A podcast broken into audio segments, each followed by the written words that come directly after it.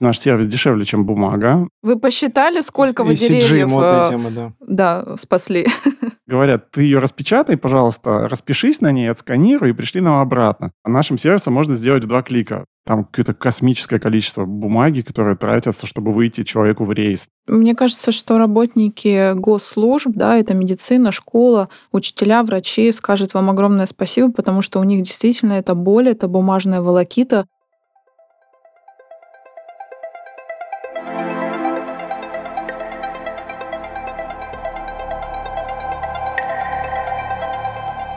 Всем привет! Мы, ведущие подкаста, собрались и разобрались. Владимир, И Татьяна Морозова. В каждом выпуске мы берем интервью у тех, кто знает свое дело лучше других.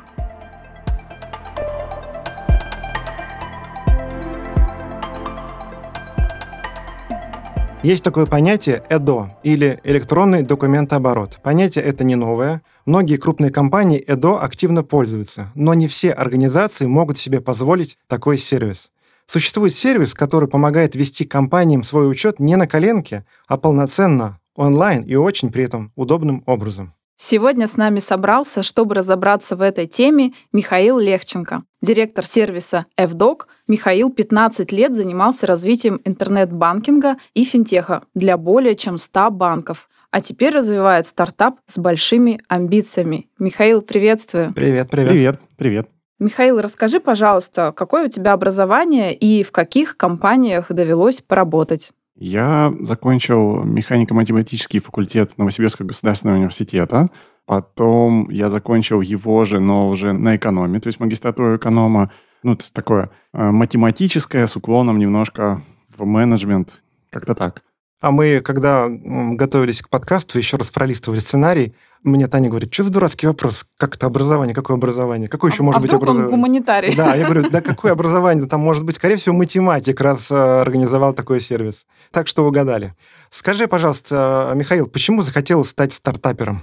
А, Это достаточно непростое решение для меня. То есть я довольно долго занимался развитием а, интернет-банкинга. Собственно, что такое вообще интернет-банкинг? Да? Это крупный корпорат, это сложные процессы, много функционала, огромное количество клиентов, высокий уровень критичности каких-то вещей, длинные сроки большинства проектов. Ну, это такой прям enterprise-enterprise зачастую.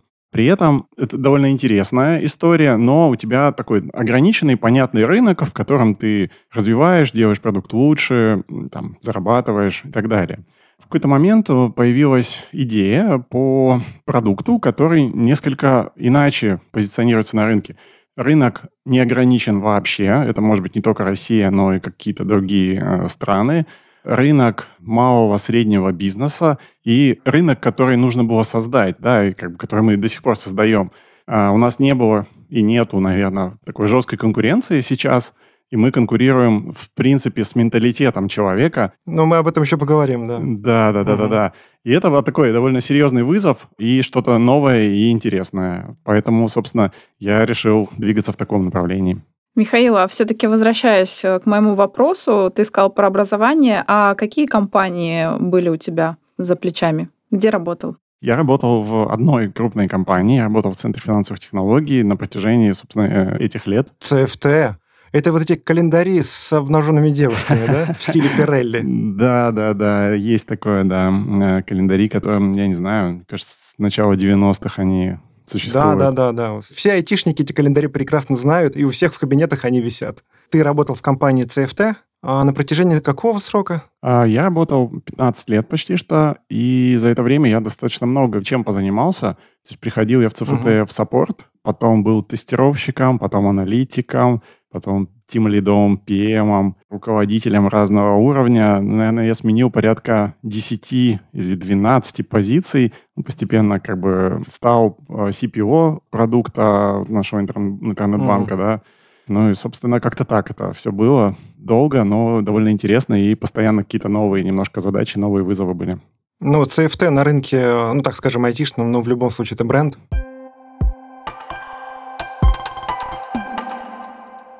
Давайте поговорим по конкретно твой продукт, про FDoc.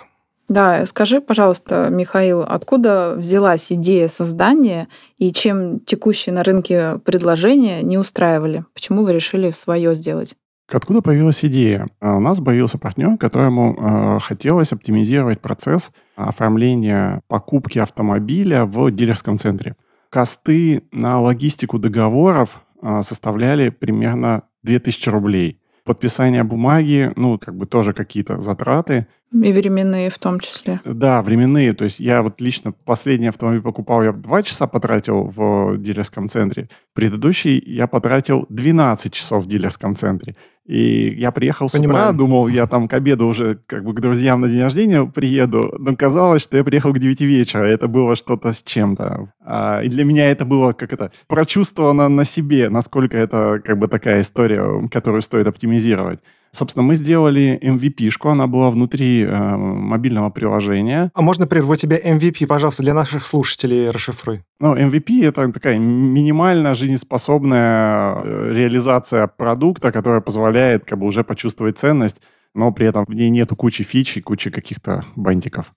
Мы сделали вот внутри приложения, которое было у партнера, а, реализацию подписания в электронном виде, ну, с точки зрения UI да, и UX, а, с точки зрения клиентского сценария все было довольно просто, но требовалось поставить приложение. И примерно 40% пользователей отказывались от установки.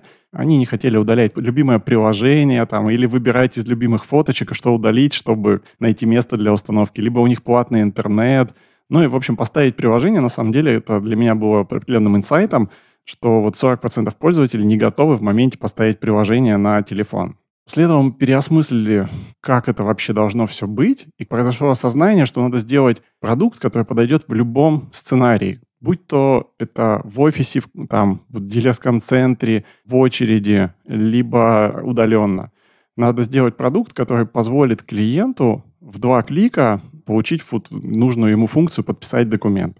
Ну и, собственно, от этого появилась как раз вот наш стартап, да, на этот продукт, который главной его целью, да, это максимально простой клиентский сценарий. А скажи, откуда такое название FDoc? FDoc? Это был очень долгий процесс. Мы осматривали разные варианты, разные дизайны за время там не так не столь долгое существование. У нас уже был ребрендинг. Э, и... Это нормально для стартапа. Да. Э, ну, собственно, док как точка док, да, это документ, это как бы очень четко а. показывает. А mm-hmm. F, ну, там были разные варианты, но F а, достаточно хорошо похоже на, с точки зрения написания на подпись. И а, вот наши дизайнеры достаточно классную стилистическую такую вот, ну, лого сделали, да, где F как бы такой ассоциация с подписью, и док — это документ. Ну, вот какая-то такая концепция. Подписывать документы. Да, да, да, да, да. Иде- идея примерно такая. Ну, а дальше там тоже играли с цветами. Кто-то может сказать, так это же очень похоже на Яндекс, но у нас получилось, появилось раньше, да, с точки зрения вот э, их последних каких-то историй. То есть мы где-то перешли к такому дизайну в начале февраля, если мне не изменяет память. Угу. И желтый очень э, такой цвет, очень привлекающий внимание, но при этом он не очень режущий глаз. И вот с точки зрения позиционирования мы там достаточно много выступаем на конференциях, и желтый очень классно стенд э, выделяется. Кажется, что достаточно удачное, по крайней мере, текущий момент решения. То есть с точки зрения идентики и маркетинга вы прям подготовились, и все очень осознанно происходит? Даже на выставках смотрится более выигрышно, да? Да, да. Вот я был на выставке Tech не так давно. Как бы идут ряд черно-серых стендов, и наш яркий виден прямо издалека. Ну, здорово. Ну, яркий, солнечный, люди радостные, потому что они тратят не 12 часов, а максимум 2 часа. Как бы все логично. А может, еще и меньше. Мы сейчас еще это и выясним, да. Да, Михаил, а скажи, пожалуйста, откуда родом ваша компания? Насколько я знаю, ты из Новосибирска. Да, я из Новосибирска, часть нашей команды из Новосиба, но вообще у нас такая распределенная команда. У нас есть ребята в Питере, есть в Москве, э, есть Томск – Второй у нас по популярности по команде это Томск, есть Омск, Красноярск. Ну, в общем, мы достаточно быстро растем с точки зрения команды, и поэтому стараемся в первую очередь искать как бы скиллы у людей, да, и не закрываться на регион, ну, каком-то городе конкретном. То есть э, к вам можно прийти работать удаленно, правильно я понимаю? Да, приходи к нам. Следующий вопрос. А кто ваша целевая аудитория с точки зрения размера бизнеса? Если помнишь э, мою подводку к выпуску, что ЭДО, электронный документооборот, ну, может быть, это клише уже, может быть, стереотип, а, но не все малые, не малые предприятия, слово предприятие говорит уже о, о чем-то серьезном, но не все ИПшники себе могут позволить. Поэтому ответь на вопрос, кто ваша ЦА по размеру бизнеса. Я бы сразу даже на два вопроса пробовал ответить. Во-первых, мы себя немножко дистанцируемся от классического ЭДО. То есть мы себя видим не как ЭДО, как таковое, да, мы себя видим как сервис, который позволяет подписывать документы между компанией и физлицами. То есть, а, если посмотреть вот на рынок ЭДО, как ты правильно сказал, он как бы уже такая как-то устоявшееся выражение ЭДО, да, там есть Диадоки, Сбисы, ну, много там еще компаний. Большинство из них сфокусированы на рынке B2B. Это как отношение компания-компания. И вот отношение компания-компания все уже как бы нормально относятся, все понимают, да, можно подписывать электронно. Отношение компания-физлицо – это такой э, рынок на этапе становления, его, его, его нету. И мы себя осознанно позиционируем именно в этом направлении. То есть это отношение компания, физическое лицо, как основная идея. Если говорить о нашей целевой аудитории, да, то э, наша целевая аудитория – это на самом деле это любая компания в России. Но сейчас вот на, на старте мы а, активно идем в мелкий средний бизнес – у нас очень много небольших ИПшников. При этом у нас появляются такие средние э, хорошие компании. Там, э, например, компания топ-5 по, по, по моим оценкам э, рынка недвижимости России. Есть э, и достаточно крупные, но их пока немного, но мы тоже будем с ними э, активно в этот рынок идти. Например, Фитсервис. Это самая крупная сеть СТО в России. Да, это 300 с лишним СТО, франшиза и вот они используют наш сервис. А есть ритейлеры бытовой техники, например, Технопарк. Это тоже крупный ритейлер а, с Да-да-да. серьезной сетью.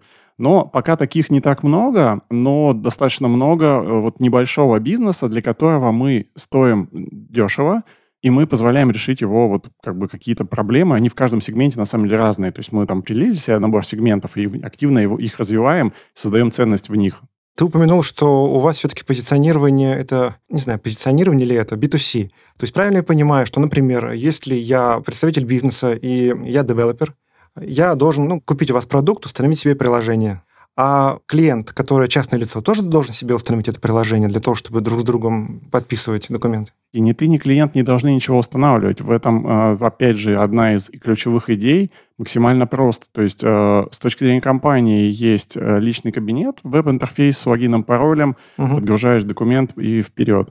А при этом есть интеграции. У нас есть, например, интеграция готовая с Bittrex, одной из самых популярных CRM-систем. Есть интеграции с нишевыми CRM-системами, например, в автобизнесе, в недвижимости. Ну и мы активно развиваем дальнейшее проникновение, чтобы это было такое бесшовное. Ты зашел в свою CRM, в два клика там отправил документ клиенту. Клиенту прилетает ссылка в смс Сейчас это в основном смс но потенциально это могут быть другие каналы нотификаций. Он проходит по ссылке, ему ничего не надо ставить, он делает два клика и подписывает документ.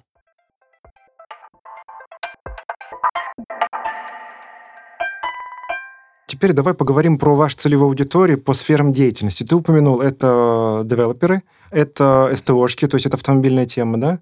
Это магазин оргтехники, да, сеть. Но это исторически так сложилось, или вы прямо на них э, таргетируетесь, либо у вас есть какая-то специализация все-таки? Это очень широкий вопрос, на самом деле. Мы начали, как и все стартапы, мы начали там с определенного каздела, мы там пообщались с разными сферами, сходили на разные конференции, по, там брали интервью и в какой-то момент нащупали потребность в недвижке, то есть в основном пока что это договоры, предварительные договоры купли-продажи. И для агентств недвижимости мы несем ценность, что они могут удаленно, ну, вот, не знаю, там, есть мама, папа, ребенок. Там, мама, папа живут в Ташкенте, ребенок в Новосибирске. Ну, почти, да.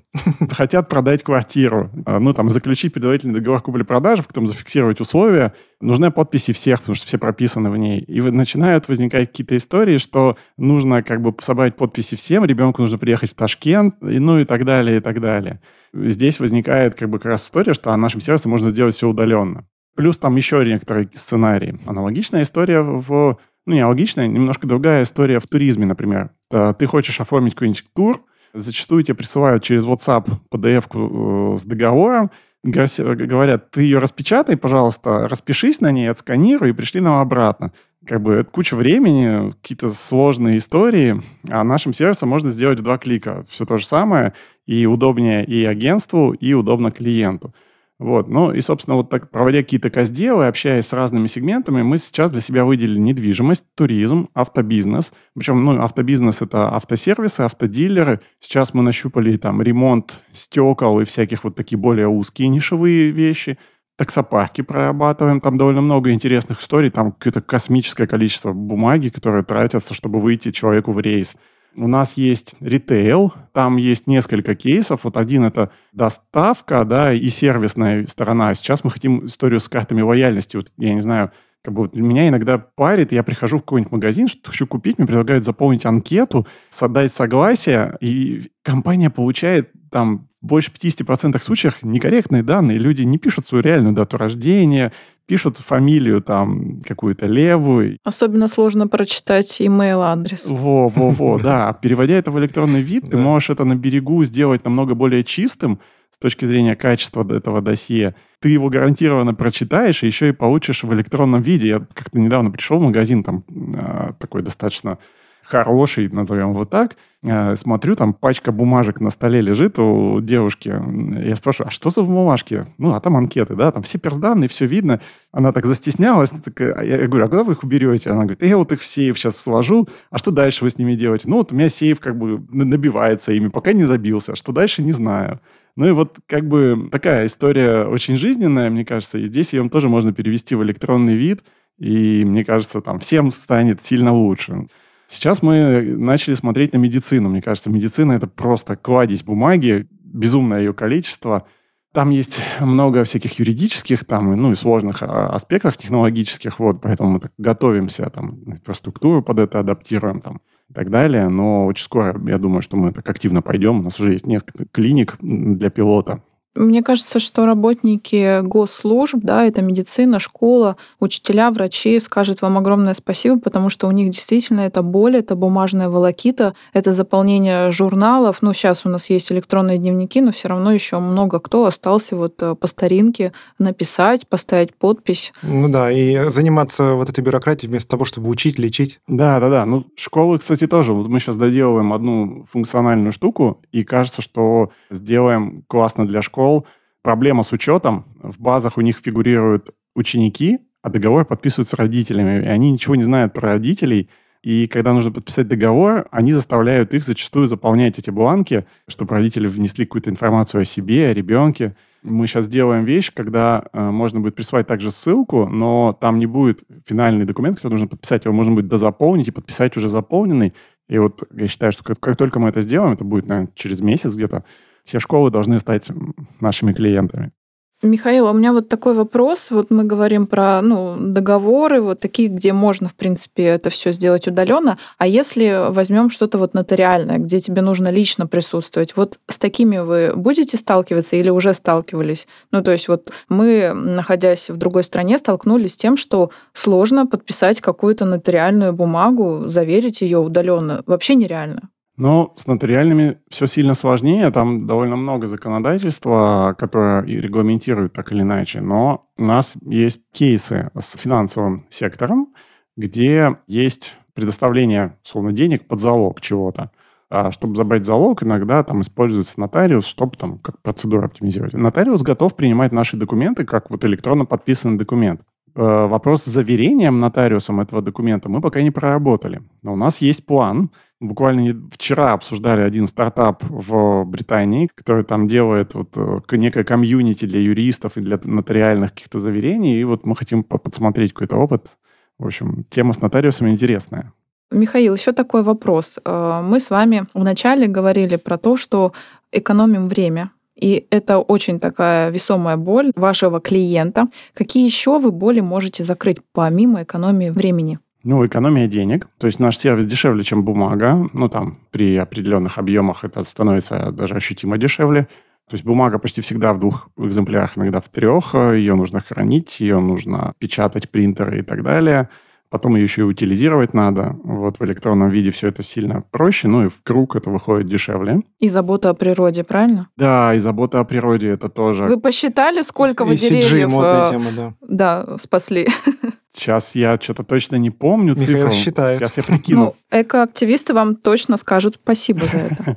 Слушайте, но это уже сотни деревьев. Мы, у нас есть идеи развивать эту историю возможно создавать какие-то экологические акции, вот. Но, наверное, это может быть на следующий год. В общем, есть планы как бы тему эту качать. Недавно мы даже в каком-то конкурсе экологическом участвовали. Мы там вошли в финал, но как бы не победили, но тем не менее наш проект там вошел в финальный как бы этап. Такой вопрос. Правильно я все-таки понимаю или неправильно, что конкурентов у вас сейчас нет прямых? Ну, э, есть компании, которые делают э, схожие вещи. У всех у них есть немножко своя специфика, у кого-то есть приложение, да, кто-то специализируется на кадровом учете, э, ну, на отношения компания-сотрудник, да, и вот какие-то кадровые документообороты. У нас тоже кейсы есть, но это для нас, наверное, не ключевой сценарий.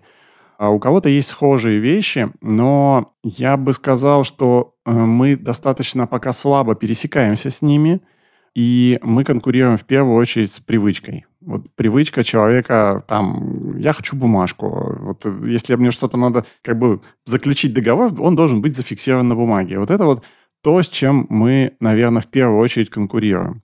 С недоверием, получается, да? Да, доверие, на самом деле даже не столько доверие, сколько просто что-то новое.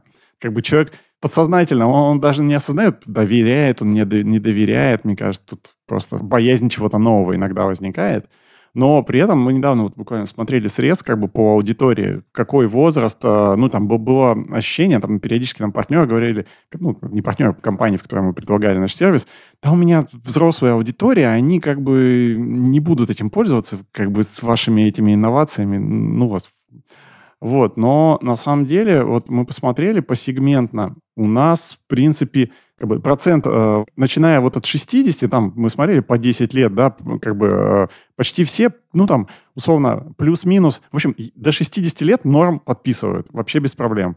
И доля тех, кто достаточно возрастной, она равна доле тех, кто менее возрастной. Понятно, что самая активная аудитория там 25-35, ну, просто это самое активное как бы Привыкшее. население э, да, России. Угу. Но, условно, более молодых и более взрослых, их равная доля. И, в общем, это говорит о том, что нету стоп-фактора.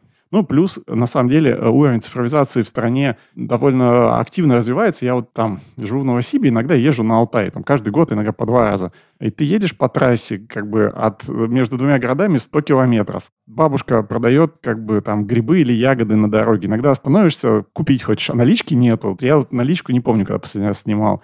И она принимает деньги на карту Сбербанка, и для нее это вообще норм. Поэтому, ну, как бы даже взрослое население где-то вне мегаполисов достаточно неплохо уже цифровизируется. Адаптировались, да.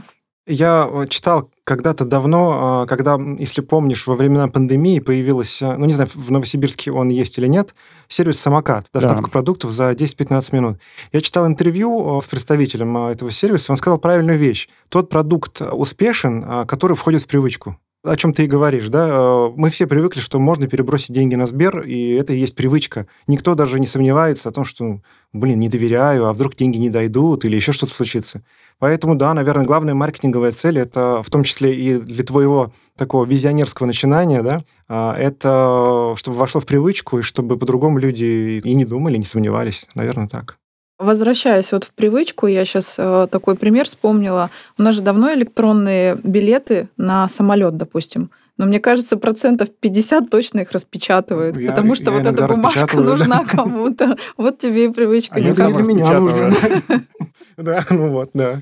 Не пошло в привычку пока. Я хотел сказать, что на самом деле у нас недавно как бы, мы начали думать о том, что хочется сделать как-то наш сервис именем нарицательным. А вот это такая какая-то амбициозная идея, но почему бы нет? Тогда нужно переименоваться, я думаю. Слушай, не знаю. Мы пока начали крутить эту тему, потому что кажется, что поскольку рынок создается, в нем можно попробовать создать, ну, как бы стать им. им. Как бы если у тебя нету альтернативы, то все начнут mm-hmm. тебя как бы называть. В общем, вот, вот, вот какая-то такая тема, пока у нас плохо проработанная, но некая идея фикс, которую надо добиться. Ну вот смотри, давай возьмем пример известный на рынке, да, вот люди говорят от Ксерь. Да. Да, сними копию. Ну, Xerox компания, да. В Америке Hoover your flat, ну, типа, пропылесой свою квартиру. Почему так? Потому что Hoover, по-моему, название пылесосов очень популярных в Америке.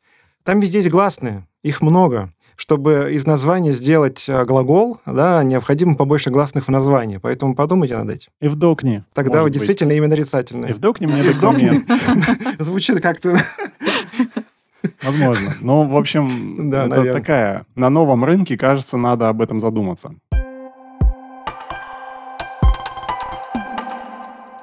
Такой вопрос. Мы уже сказали про то, что у нас это экономия времени, денег, экологичность. А давай теперь про стоимость. Э, Я думаю, что интересно будет узнать стоимость, есть ли у вас какой-то минимальный тариф и что можно за него получить. Может быть, у вас есть какая-то пробная версия. Расскажи, пожалуйста. Мы сейчас развиваемся по модели freemium. То есть мы даем очень дешево сервис с определенными ограничениями. То есть э, вообще, если говорить о тарификации, у нас есть базовая стоимость, это там 5400 рублей с НДСом за 1000 листов. В нее входит стоимость смс хранение на 5 лет, если мне не изменяет память, несколько пользователей, базовый набор функционала. При этом э, у нас есть, собственно, вот наша история с фримиум, да, э, когда мы даем за 90 рублей разового платежа до конца года 500 листов каждый месяц. То есть у тебя небольшой документооборот, э, ты можешь подписывать документы. 90 рублей – это, по сути, платеж для того, чтобы мы тебя идентифицировали, что ты действительно представитель этой компании, что юридическая вся вот эта конструкция у нас закруглилась, да. По сути, это просто идентификация компании, да. А дальше каждый месяц мы тебе даем бесплатно 500 листов. Но при этом у тебя там не может быть на таком тарифе интеграции, еще каких-то вещей. Большинство пока что используют такую модель, но постепенно компании, как бы чувствуя ценность, они ну, начинают переходить на более дорогие тарифы, чтобы получить там, связку с CRM, чтобы получить там всякие множественные подписи.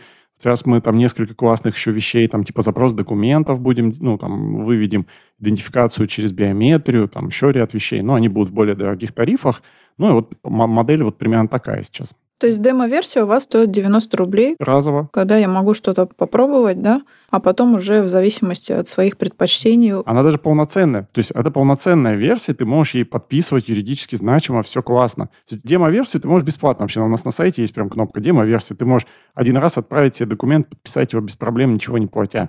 А если хочешь прям потестить такой триал, да, для себя, ты платишь 90 Мгм. рублей и можешь пользоваться полноценным сервисом, ну, там, с рядом ограничений по функционалу. Вот, как-то так. А такой вопрос, а почему 90? Вы э, сделали анализ у конкурентов? А, Это дешево вопрос. или дорого? Да, потому что ну, у меня сразу же серия, что так дешево-то? Вы столько туда вложили. Да, это Э, ну, проблема. Просто у нас был выпуск э, со Сколково, может быть, вы слушали несколько выпусков про стартаперов. И вот э, мне всегда хочется их поддержать, как я могу, да, потому что ты слышишь их боли о том, что вот как они стараются, они как будто ребенка воспитывают, и сразу же, ребята, чего так себя, там, почему Не 90 цените рублей? на себе. Это же, ну, минимум как 9 миллионов должна стоить. ну, базовый тариф это 5400, это это уже какая-то такая, это близко, на самом деле, к себестоимости на бумаге.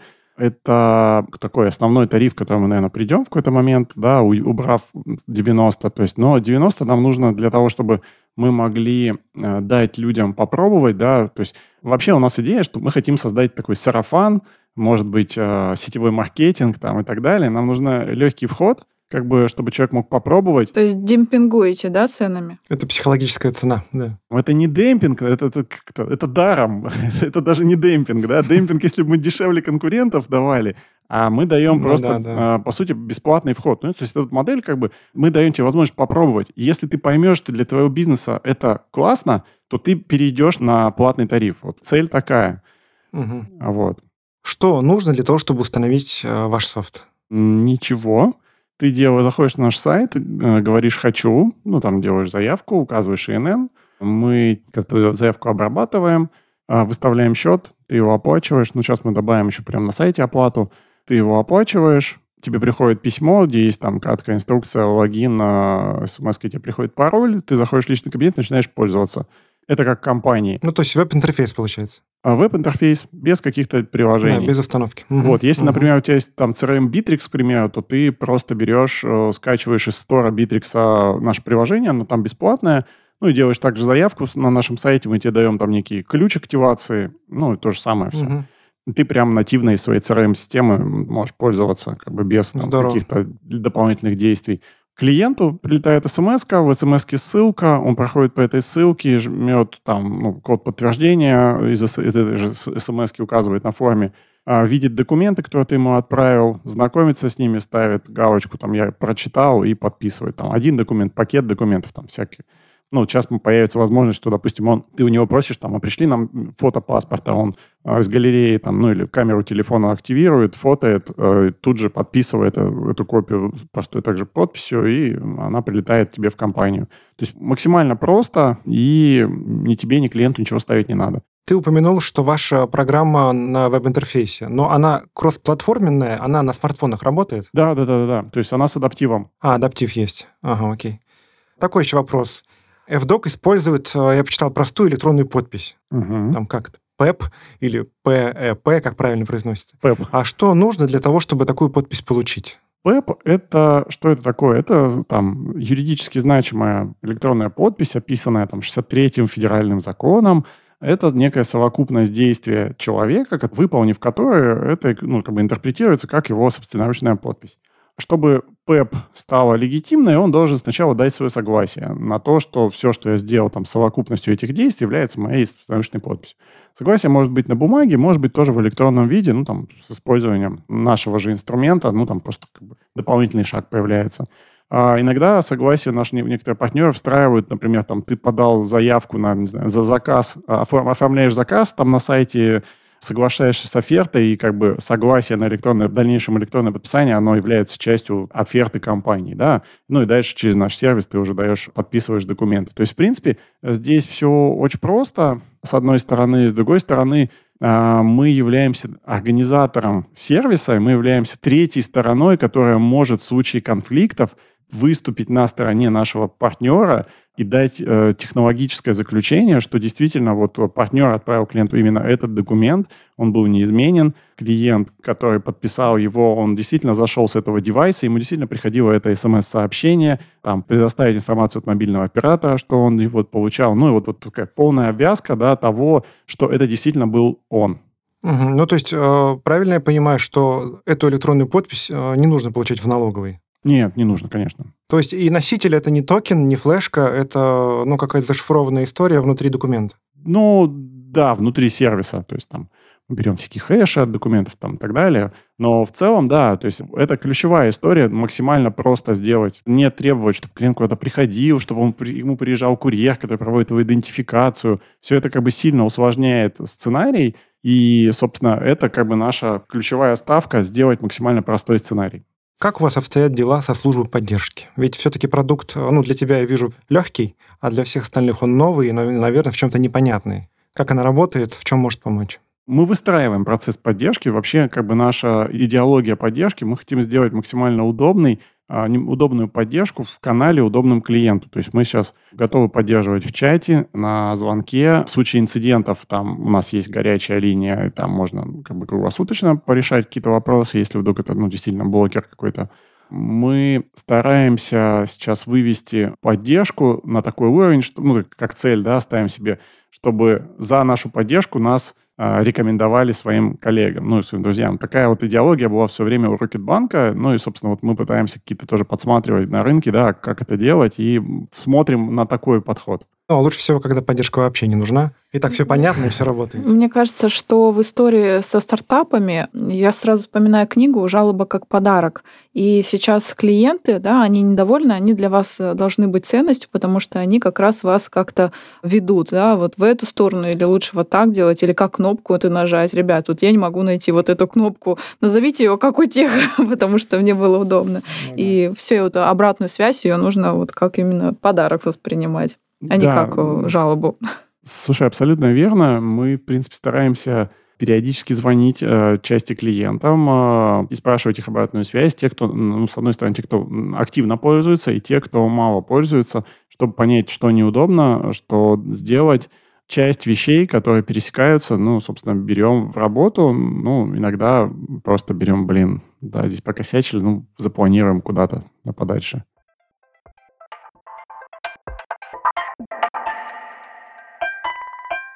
Давай э, тогда перейдем к определению слова маркетинг. У нас есть такая рубрика. Спрашиваем нашего гостя, что для тебя маркетинг. Михаил, скажи, пожалуйста. Для меня маркетинг такая достаточно, с одной стороны, эфемерная вещь, а с другой стороны, достаточно конкретная. Маркетинг — это то, чем занимается каждый участник нашей команды в той или ином виде, начиная от маркетолога, там, SEOшника, дизайнера и так далее, и заканчивая там разработчиком. То есть это то, как мы позиционируем себя в окружающий мир, как как бы о нас узнают. Буквально вчера была интересная ситуация. Пишет мне коллега, говорит, «А, общалась э, с друзьями, к ним приходили мебельщики, ребята, которые делали там замер там, для по мебели, и рассказывали о том, какой классный сервис для подписания, и предлагали воспользоваться сервисом FDoc. Вы платили мебельщикам, скажите честно?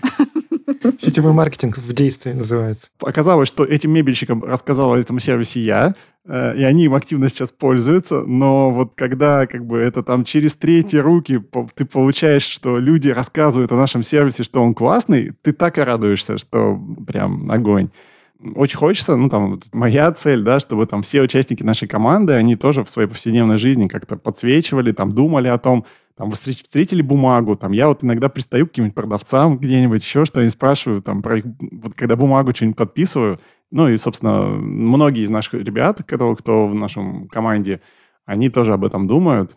Но понятно, что кроме всего прочего, маркетингом, там это и статьи в СМИ, это и там сайт, э, это, ну, собственно, подкаст, который мы записываем, да, там в какой-то степени, и многое другое. Все, что делаем каждый из нас, это маркетинг.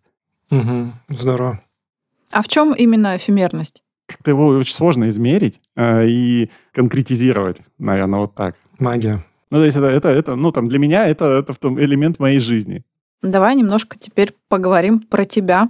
Ну, я считаю все равно твою работу творческой, потому что, ну, вы творите, творите. Добро. Да. Э, можешь нашим слушателям рассказать про свой жизненный принцип и что тебя заряжает и вдохновляет? Что меня заряжает и вдохновляет? Э, ну, я такой человек достаточно позитивный э, и стараюсь на многие вопросы смотреть как бы позитивно. Недавно я тут квадрокоптер утопил, в озере нам. Позитивно. Согласен. Что, что сделал? Ут, утопил квад, квадрокоптер. А. Да. Позитивчик.